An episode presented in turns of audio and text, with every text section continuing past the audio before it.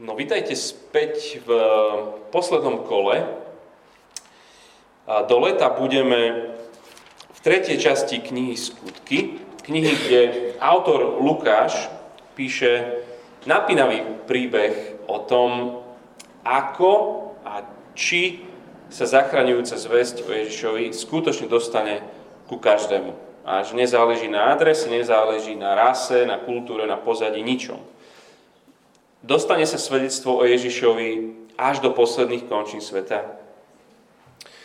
Ak si ešte spomeniete, lebo sme mali takú prestávku, je to príbeh o nezastaviteľnom Bohu.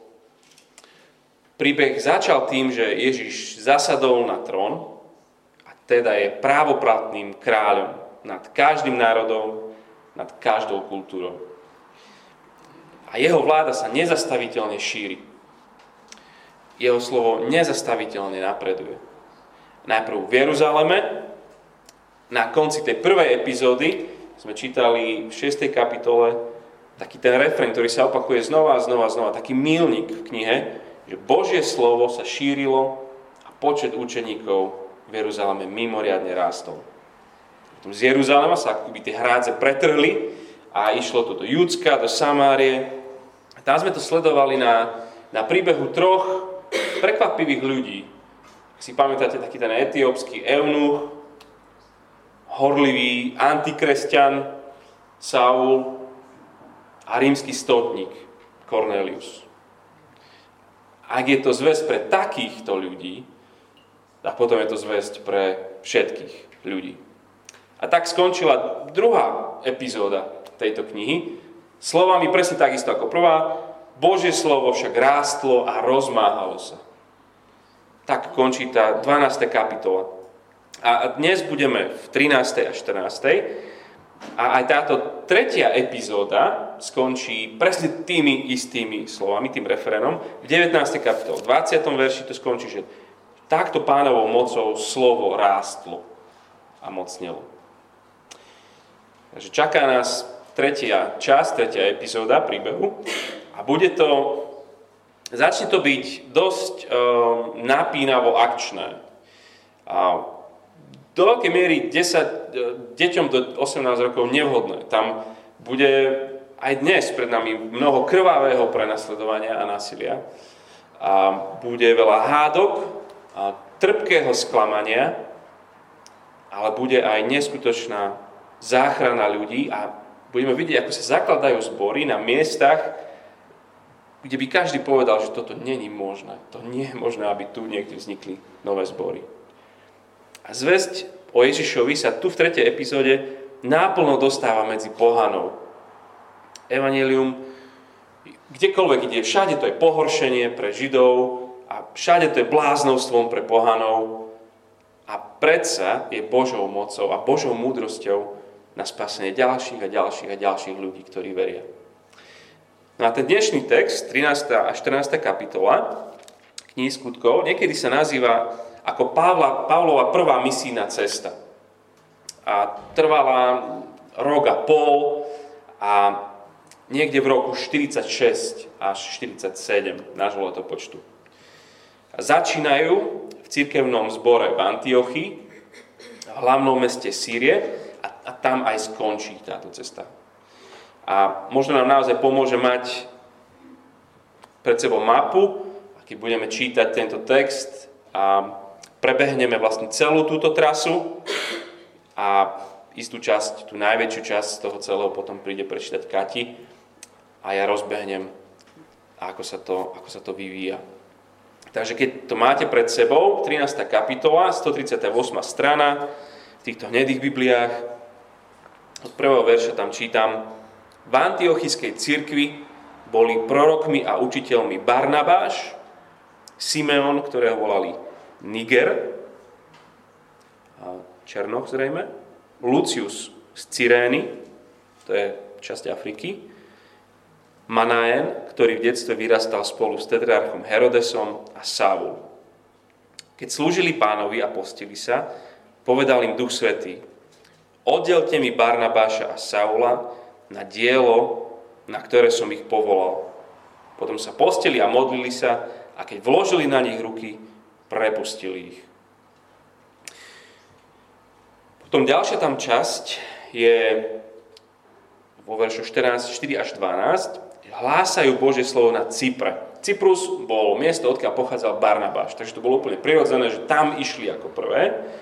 A v tom príbehu na Cypre stretávame jedného židovského falošného proroka, ktorý sa volá, že Bar Jezus, syn Ježiša, Bar Jezus. A v verši 8 o ňom čítame, že, že odporoval im a usiloval sa odvrátiť rímskeho prokonzula od viery. A je to také na najvyš symbolické, že práve Žid stojí v ceste viery pre Rímana.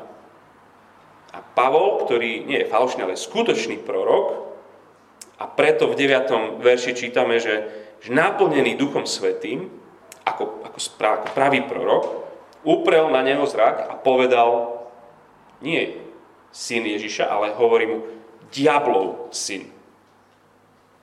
Neprestaneš vári prevrácať priame cesty pánové. Takže až keď je tento neveriaci žid odstránený z cesty, čítame potom na konci 12. verš, keď prokonzul videl, čo sa stalo, žásol nad pánovým učením a uveril. To je akoby taký trailer, akoby taký prototyp všetkého, čo sa bude stále diať. Až žid, ktorý zavadza, ktorý je odstránený, aby mohol Riman, alebo teda Pohan, uveriť. A teraz už budeme čítať, alebo Kati príde prečítať 13. kapitoly od 13. verša po 52. verš. Budeme v Pisickej Antiochii. Keď sa Pavol a jeho spoločníci odplavili z Pafu a prišli do Perge a Pamfílie, Jan sa od nich odlúčil a vrátil sa do Jeruzalema. Oni však išli z Perge ďalej, až došli do Antiochie v Pizídii. V sobotný deň vošli do synagógy a tam si sadli. Po čítaní zo zákona a prorokov im predstavení synagógy poslali odkaz – Muži, bratia, ak máte pre ľud dajaké slovo povzbudenia, prehovorte. Tu Pavol vstal, znamením ruky si vyžiadal ticho a povedal Izraeliti, aj vy, čo sa bojíte Boha, počúvajte. Boh tohto izraelského ľudu si vyvolil našich otcov a povýšil tento ľud, keď býval v cudzine v egyptskej krajine a zdvihnutým ramenom ho z nej vyviedol ba asi 40 rokov znášali správanie na púšti. V kanánskej krajine vyhubil sedem národov, ich krajinu im rozdelil ako dedičné vlastníctvo asi na 450 rokov. Potom im dal sudcov až po proroka Samuela.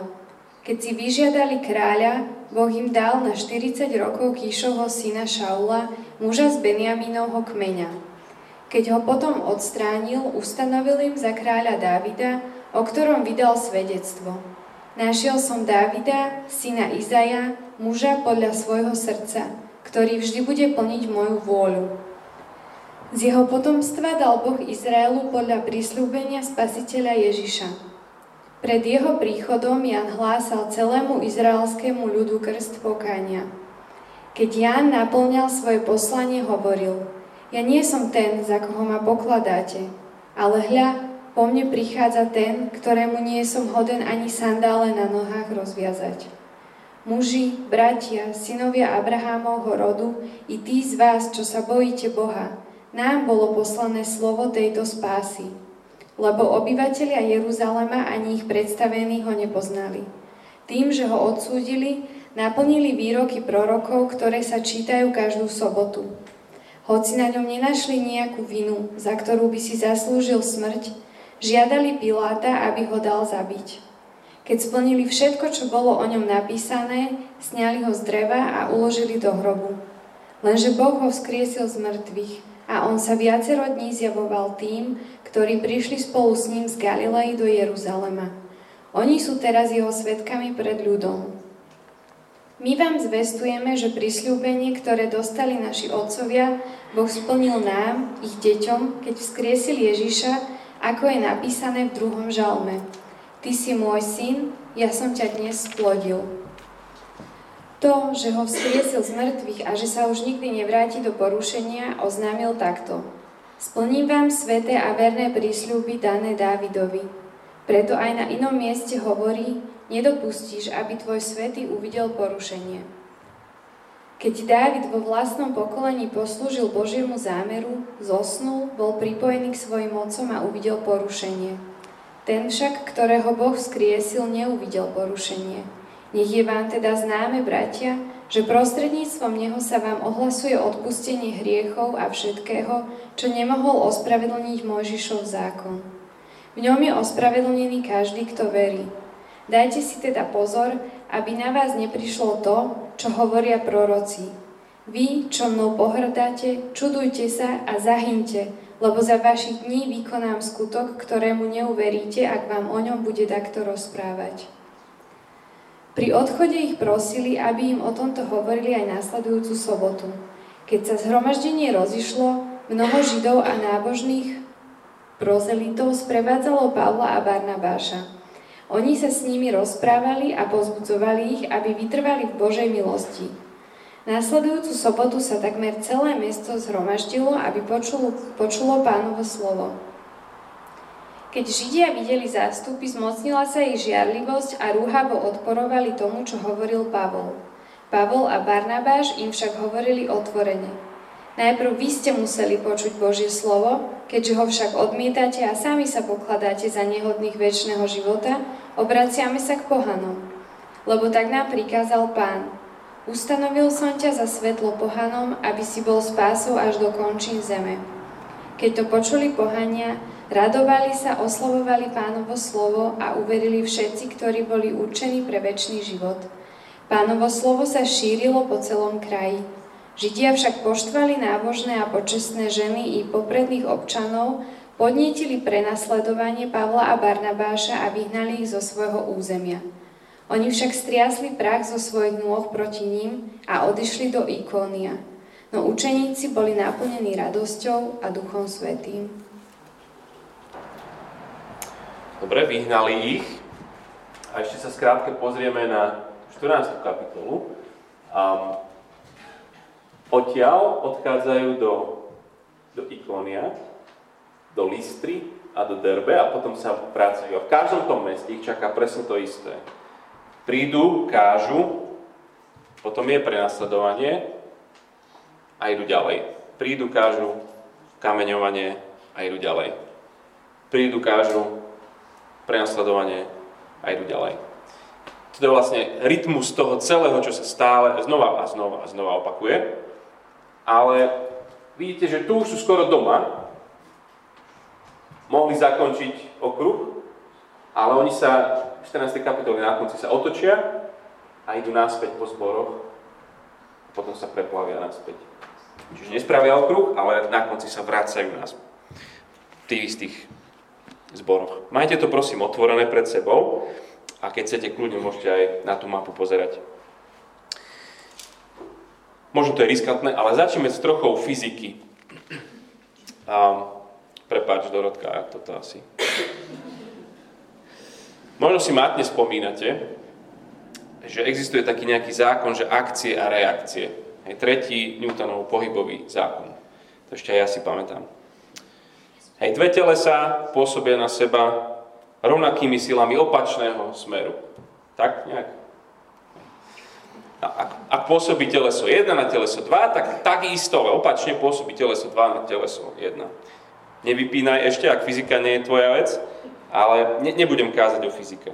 Spomínam to preto, lebo, lebo tento text, tieto dve kapitoly, vyzerá, ako keby sme sledovali duchovný zákon akcie a reakcie.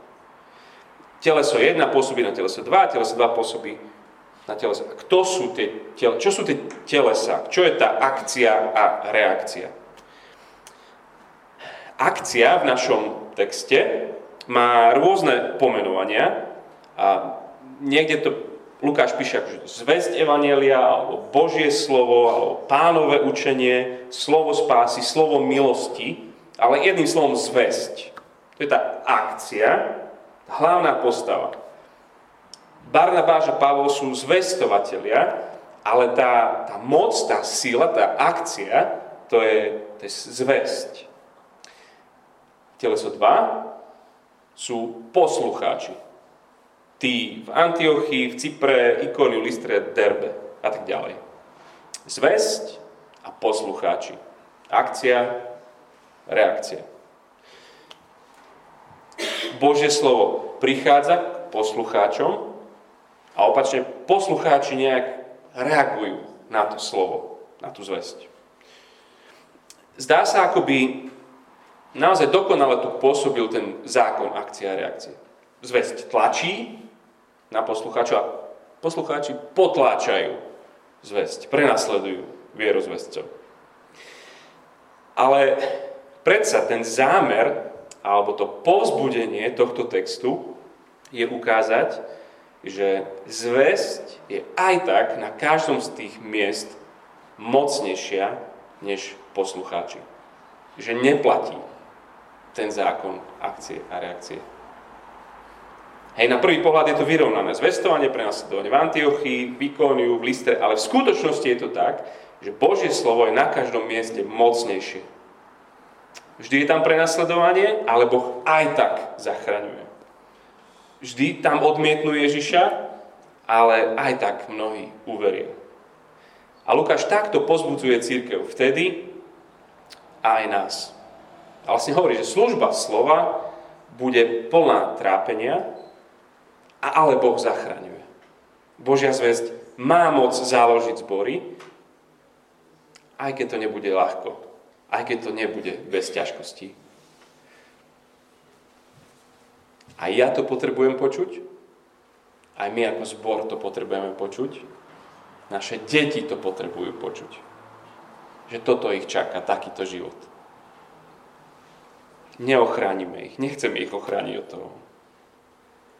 Budeme zdravšou církvou, ak nám tento príbeh nakalibruje očakávania toho, čo je byť zboru v tomto svete. Aby ľudia v Bratislave milovali všetko Ježiša, aby sme zakladali nové zbory, toto je aj náš príbeh. Tak sa poďme bližšie pozrieť na, na tento duchovný zákon akcie a reakcie. Tá prvá je teda akcia a budeme sa pozerať na zväzť.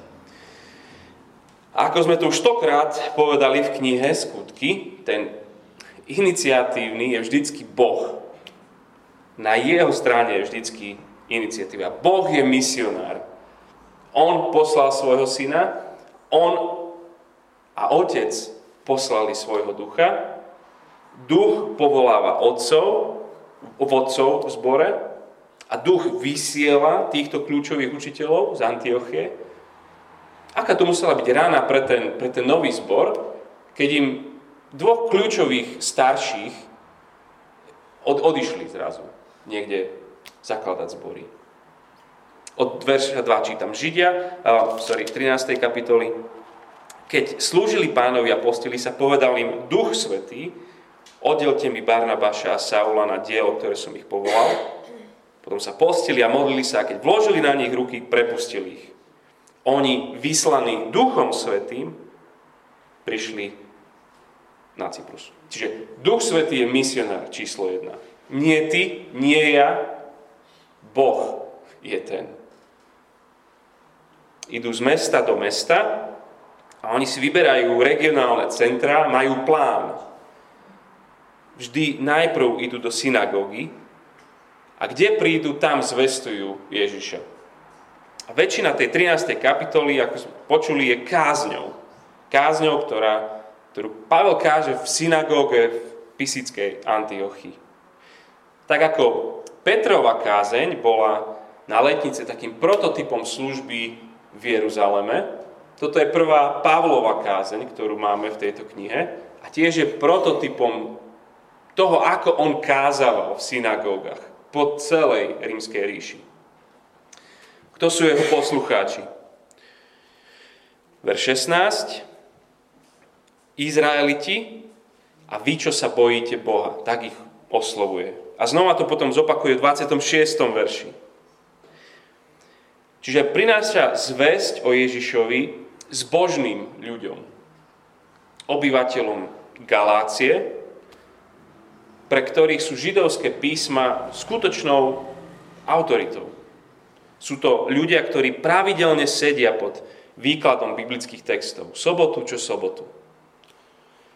A je to fascinujúce sledovať, ako kazateľ Pavol nadvezuje kontakt s rôznym typom obecenstva. Ak sú to Židia, otvára s nimi písma. On apeluje na písma. Aj tak vzorom aj pre nás. A mnoho ľudí tu na Slovensku stále ešte vyrastá, vyrástlo v katolickom prostredí. Aj tu ešte stále mnoho ľudí existuje okolo nás, pre ktorých viac či menej Biblia stále je nejakou, nejakou hodnovernou autoritou. Ako Pavel, aj, aj, aj my otvárajme spolu s nábožnými ľuďmi Bibliu a ukazujme na Ježiša. Kto možno v tvojom okolí je taký človek, s ktorým by si mohol keď rozbehne tu svoju kázeň od 17. po 22. verš, sledujeme, ako, ako Pavel prechádza dejinami Izraela. Je to všetko Boží príbeh. Boží príbeh od Genesis až po, až po my sme povedali, že od, po druhu Samuelovi. Boh si vyvolil otcov, Boh si zachránil Izrael z Egypta, Boh im dal krajinu, Boh ich viedol, Boh je trpezlivý, Boh im dal kráľa. Stále to tam je. Boh, Boh, Boh.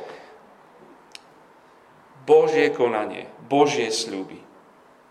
A vieme si predstaviť, ako tam oni sedia a kývkajú, spokojení s tým kázňou. Je to, dobre káže, dobre káže. Amen, Pavol. Amen. Pavol prechádza Božím príbehom s ľuďmi, ktorí ktorí tomu aj veria, že to je, toto je Boží príbeh. A ukazujem, ako celý tento príbeh smeruje k Ježišovi. Ježiš je naplnením nádeje Izraela. Ježiš je splneným sľubom Boha. Tým väčšným kráľom na Dávidovom tróne. Veľké prekvapenie v 23. verši, že, že z jeho potomstva dal Boh Izraelu podľa prislúbenia spasiteľa Ježiša. Celý, celý ten príbeh, to prislúbenie, to, to, k Ježišovi to ide. V podstate nie je kázne v knihe skutkov, ktorá by sa nechcela dostať k Ježišovi. To je proste pol, ku ktorému všetko to zvestovanie chce ísť. Kde chodia, tak Ježiša zvestujú. Lebo o ňom svedčia tie židovské písma. A o ňom svedčí aj druhý svedok, nielen židovské písma, ale hneď za tým začne rozprávať o Jánovi Krstiteľovi. A Židia ho uznávali, jeho poznali, to bol jeden najväč, veľký prorok. Ján Krstiteľ hovorí, že nie som hodný byť ani jeho otrokom Ježišovým. Ten najväčší prorok hovorí, že ani rozviazať sandále na jeho nohách. Rozprávať evanelium, zvestovať, znamená hovoriť o Ježišovi o jeho živote, o jeho smrti, o jeho skriesení. Tak to bolo, keď Peter kázal v Jeruzaleme, alebo Štefan, keď kázal, každý, kto káže, káže o Ježišovi, o jeho smrti a jeho skriesení. Pozrite od 26. verša. Muži, bratia, synovia Abrahámovho rodu, i tí z vás, čo sa bojíte Boha. Nám bolo poslané slovo tejto spásy – lebo obyvateľe Jeruzalema ani ich predstavení ho nepoznali. Tým, že ho odsúdili, naplnili výroky prorokov, ktoré sa čítajú každú sobotu.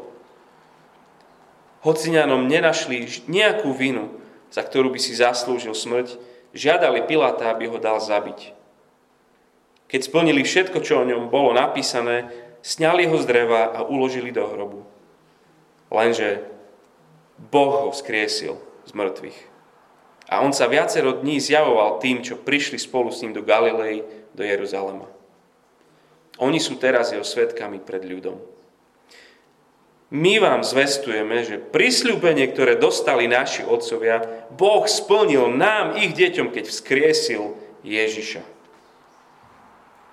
Evangelium je naplnením Božích sľubov. Židia, očakávate, očakávate Davida na väčšného kráľa na Davidovom tróne. Ježiš je ten kráľ. Ukrižovaný kráľ, vzkriesený kráľ, tak sa naplnilo písmo, ktoré študujete každú sobotu. A potom mi tam cituje zo Žalmu 2, v 33. 34. z Izajaša 55, potom v 35. zo Žalmu 16, písmo a písmo a písmo, naše písma, jeho očakávali, Ježiša. V ňom sa naplnili všetky. Takto Pavol postupoval vždy, keď evangelizoval medzi Židmi.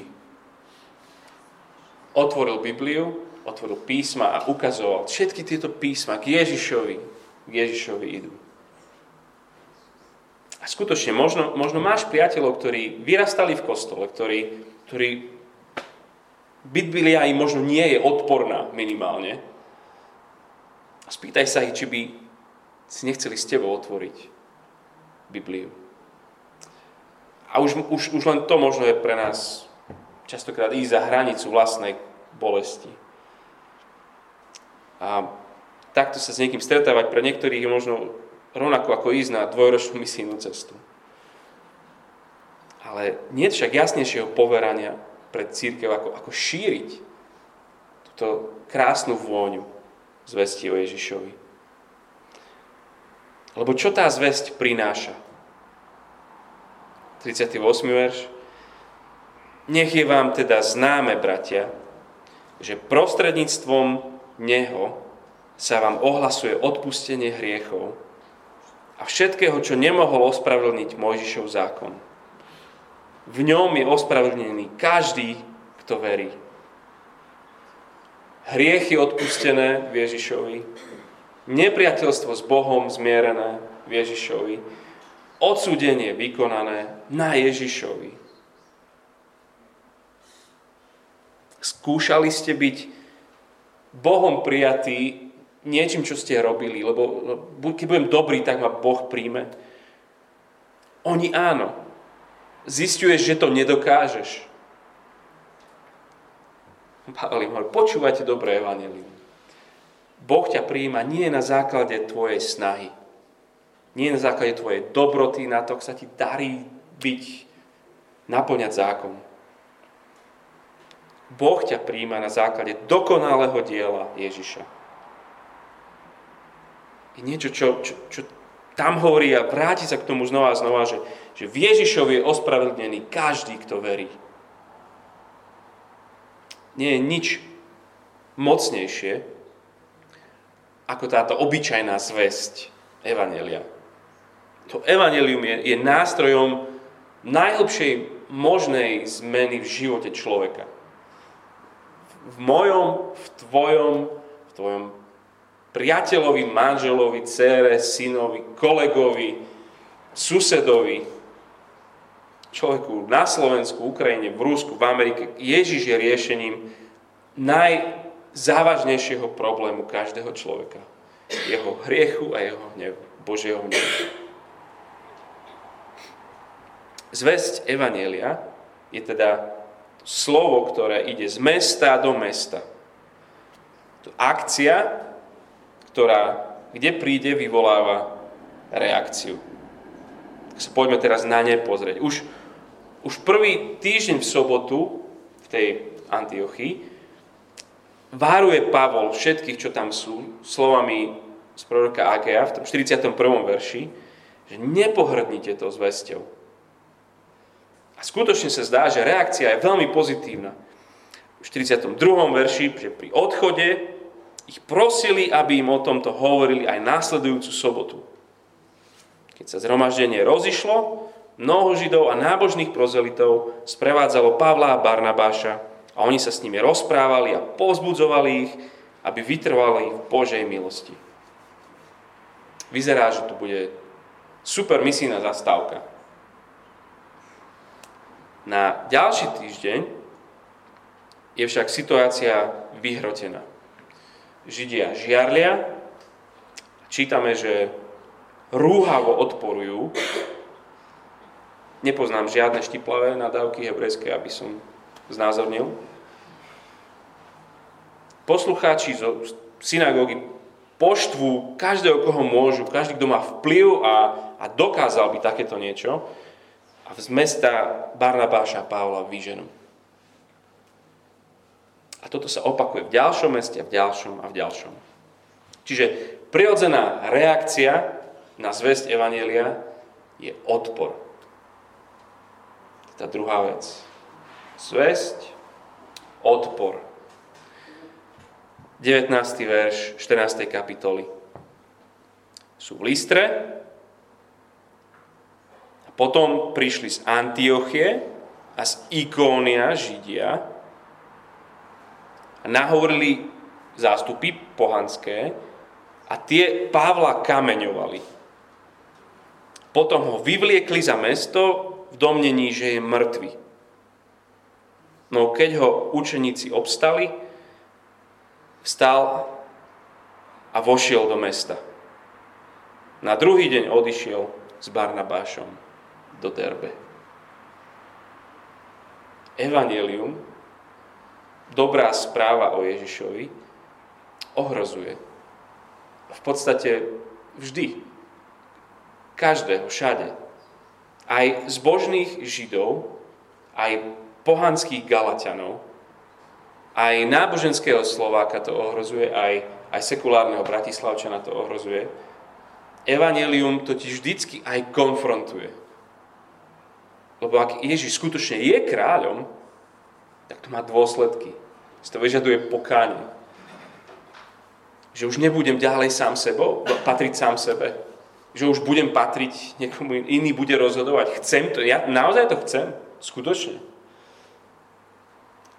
Čiže evanelium je v podstate všade na nepriateľskom území a církev je vždy komunitou viery na nepriateľskom území. To proste je realita. A bude to viac či menej tak, až dokým nebudeme v novom stvorení. A preto sa Pavol s Barnabášou rozhodnú, že sa, že sa vrátia naspäť v 22. verši 14. sa vrátili naspäť, aby tam učeníkov posilňovali na duchu a pozbudzovali ich, aby vytrvali vo viere. Pripomínali, že do Božieho kráľovstva máme alebo musíme vojsť cez mnohé súženia. Ďalej hovorí, že v každom meste ustanovili starších, prečo? Aby aj oni pokračovali v tomto istom pozbudzovaní. Aby oni pozbudzovali, že vytrvajte vo viere. Nezabudnite, že do Božieho kráľovstva musíte vojsť cez mnohé súženia. Že to je Boží plán. Boží plán je, aby vošli do Božieho kráľovstva a cestou bude odpor. Nezabudneme. Vytrváme. Koľko sme ochotní my zniesť? Aké máme očakávania od života viery? Aké očakávania vštepujeme deťom? Od všetkého ich ochránime. Aké očakávanie jeden od pre druhého chceme vytvárať? Všetko bude vždy bezpečie a nikdy nič nebude zlé. Bombu do tohto on hádžu stále. Znova a znova a znova. Ale druhá reakcia na evanelium je viera. Tá prvá je odpor a tá druhá je viera. Áno, v každom meste je plno odporu, plno prenasledovania, je tam kameňovanie. Ale aká bola ich záverečná správa, keď sa vrátili domov? Zíde sa zbor, No, sú spolu a túžia počuť, čo, ako, čo sa dialo. Viete čo? Nikam nechoďte. Kde sme šli? Tam nám len zle robili. Služme si tu navzájom, pomáhajme si, vytrváme do konca. Pán Ježiš príde. 27. verš 14. Keď ta prišli a zhromaždili církev, oznámili im, čo všetko s nimi vykonal Boh a že otvoril dvere viery pohanom. Hovoria, že prenasledovanie bolo veľké, ale Božia moc bola väčšia. Protireakcia na evanelium bola silná, ale Boh bol silnejší. Otvoril dvere viery pohanom. Vráťme sa ešte na tú druhú sobotu do tej Antiochy. Stalo sa tam niečo zlomové. V 44. verši tam čítame, že sa zhromaždilo takmer celé mesto.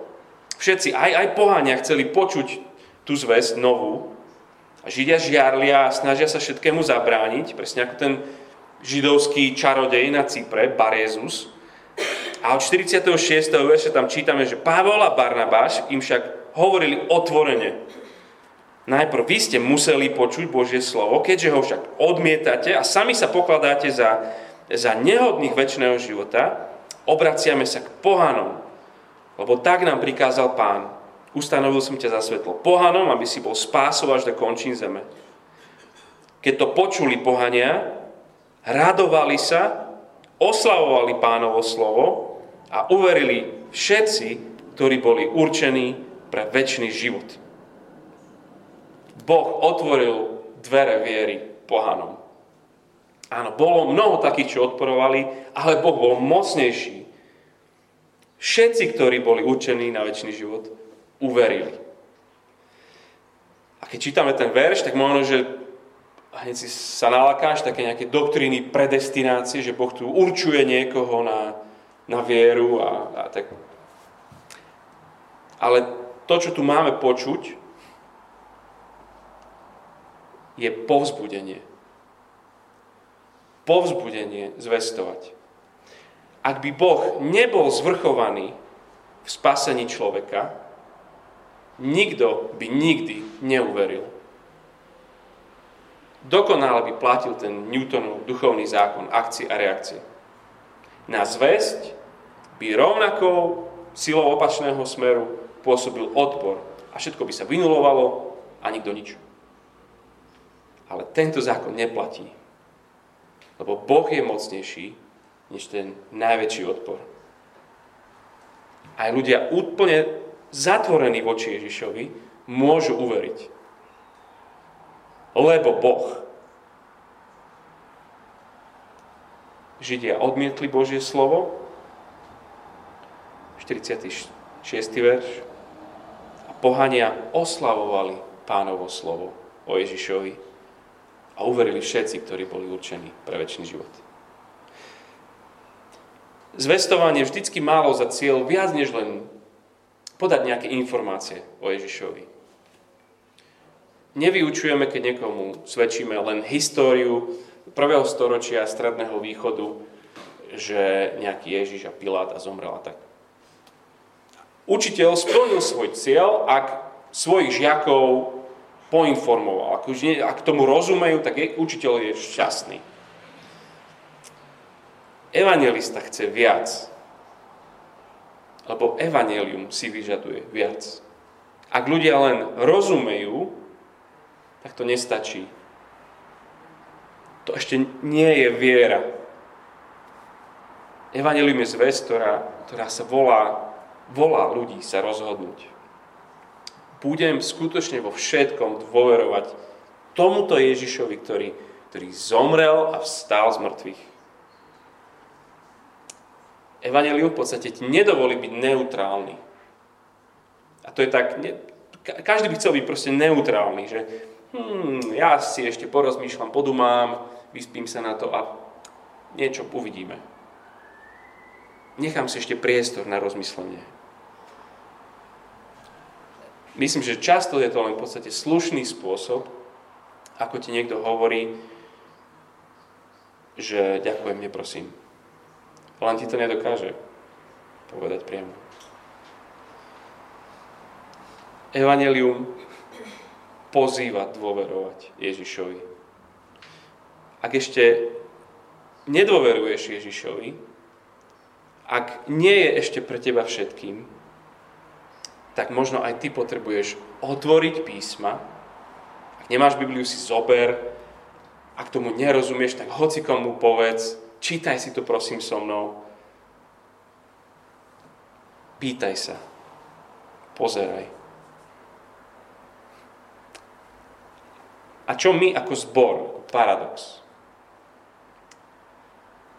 Išli by sme z ďalšieho mesta do ďalšieho po takom, po takom zážitku. Koľko odporu zvládneme? Budeme húževnatí.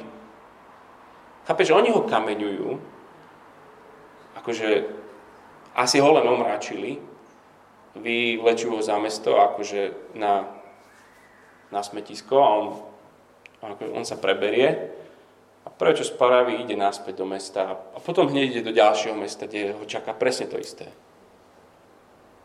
Čo je toto za človeka?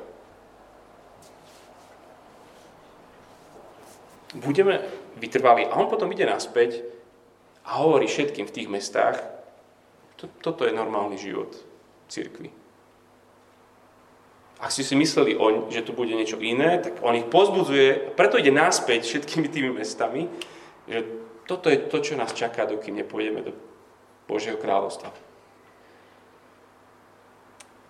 Ja viem, naše, naše rány sú nič oproti kameňovaniu, ale aj tie bolia. Aj odmietnutie bolí. Aj ohováranie bolí, aj strata priateľov bolí, dobrej pozície, či dobrého mena, tak strašne nám na týchto veciach záleží. Nenechajme sa odradiť či znechutiť. Odpor môže byť silný, ale to, čo Lukáš v tejto prvej ceste nám všetkým ukazuje, že, že Boh je silnejší. Reakcia je veľká, ale, ale tá Božia reakcia je ešte mocnejšia. Preto budeme spievať pieseň Ty si jediný Boh, kde budeme spievať o tom, aký on veľký, mocný, silný, hrozný.